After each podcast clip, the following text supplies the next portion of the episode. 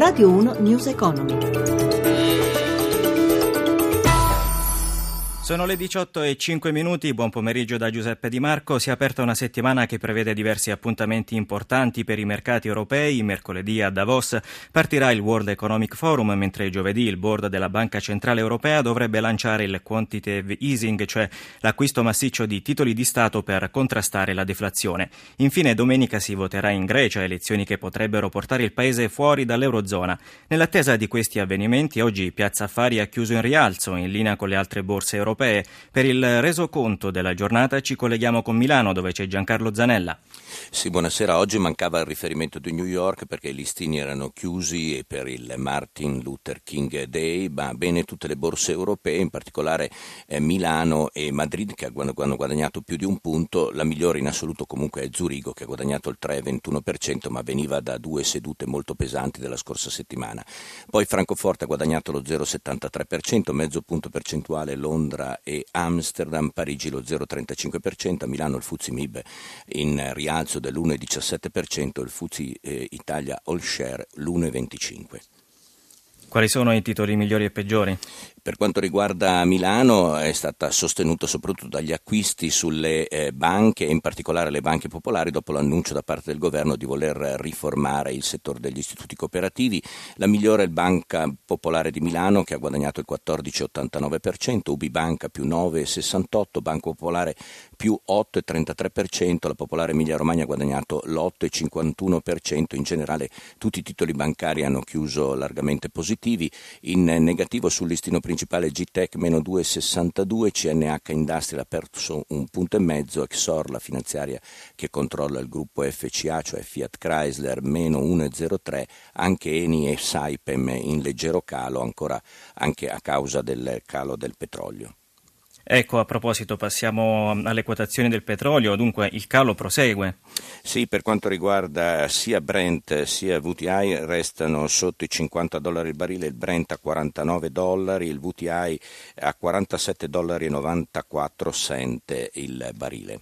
A che livello è lo spread tra BTP e Bund? Eh, per il mercato obbligazionario lo spread divide il BTP dal Bund, 123 dividono i 123 punti base con il rendimento del nostro decennale all'1,66%. Chiudiamo con il cambio euro-dollaro. Eh, le, anche l'euro in recupero nei confronti della divisa americana e chiude con un cambio di poco superiore all'1,16, cioè un dollaro 16 cent e 24. Grazie a Giancarlo Zanella dalla redazione di Milano. È terminato da poco il primo giorno di lavoro per 300 giovani allo stabilimento Fiat Chrysler di Melfi. Sentiamo il servizio di Iva Testa. Mi hanno chiamato qua giù e sono molto contento e spero che andrà tutto bene. Ci ho creduto anche perché mi hanno chiamato loro. Ero nei registri però non avevo ancora saputo della notizia delle assunzioni. Sono le voci di due dei 300 giovani che oggi hanno varcato i cancelli dello stabilimento di Melfi per il loro primo giorno di lavoro. Secondo la FIM CISL è il risultato concreto delle scelte fatte partire da Pomigliano d'Arco. Ferdinando Uliano, segretario nazionale della FIM CISL, commenta così la prima giornata lavorativa del primo contingente di nuovi assunti nella fabbrica di Melfi. Per il sindacalista la cassa integrazione è calata del 20% rispetto al 2012 e così sono ripartiti sia lo stabilimento di Pomigliano che quello di Grugliasco. Grugliasco in particolare, grazie ad un forte incremento di vendite di Maserati, Infatti ha assorbito anche 1500 lavoratori di Mirafiori in cassa integrazione. Entro il mese di marzo entreranno gli altri 700 lavoratori e verranno impiegati 300 casse integrati di Pomigliano e Cassino. I lavoratori delle banche si preparano allo sciopero generale indetto per il 30 gennaio da CGL, CISL, WIL e dalla Confsal. Manifestazioni sono in programma in tutta Italia sulle motivazioni dello sciopero e sui contratti aperti nel pubblico impiego. Roberto Pippan ha intervistato il segretario generale della Confsal, Marco Paolo Nigi.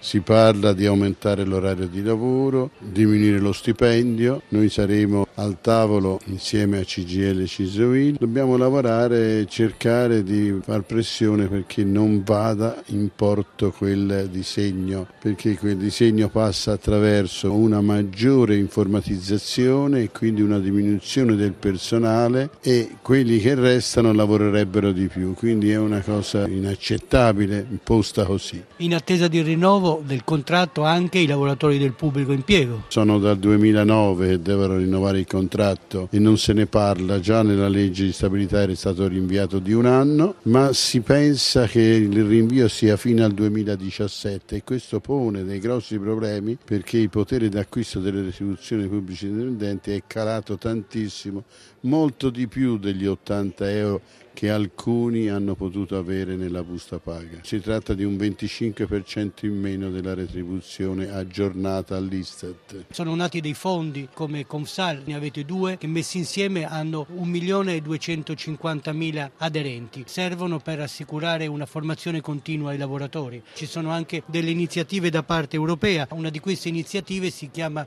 Garanzia Giovani. I fondi nascono per aggiornare, per formare in tutti i settori del mondo del lavoro i dipendenti, cioè i lavoratori, che fino ad oggi sono entrati a lavorare dove nessuno gli ha insegnato mai niente e hanno imparato man mano frequentando, mentre invece l'idea dei fondi è quella di creare in ogni azienda, piccola o grande che sia, attraverso un deposito dello 0,30% della retribuzione del dipendente all'Inps, creando i fondi si percepiscono questi soldi per fare formazione continua, nella speranza di migliorare naturalmente il rapporto di lavoro e la produttività, la funzionalità e il benessere dell'azienda. Il progetto Matilde è un progetto che noi abbiamo sviluppato e dovrebbe essere praticamente i giovani, noi creiamo le condizioni per formare a loro volta altri lavoratori, altri giovani all'interno di questo progetto. Si tratta di giovani che hanno già compiuto 18 anni